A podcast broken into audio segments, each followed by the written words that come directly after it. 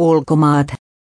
Insinööristä tuli sattumien jälkeen EU-lähettiläs. Maria Rislakki oppi Pekingissä, että EU on pidettävä lujasti yhtä.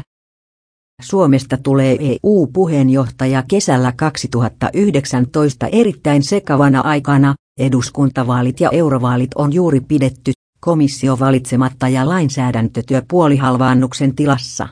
Tuleva EU-puheenjohtajuus työllistää suurlähettiläs Maria Rislakkia jo nyt.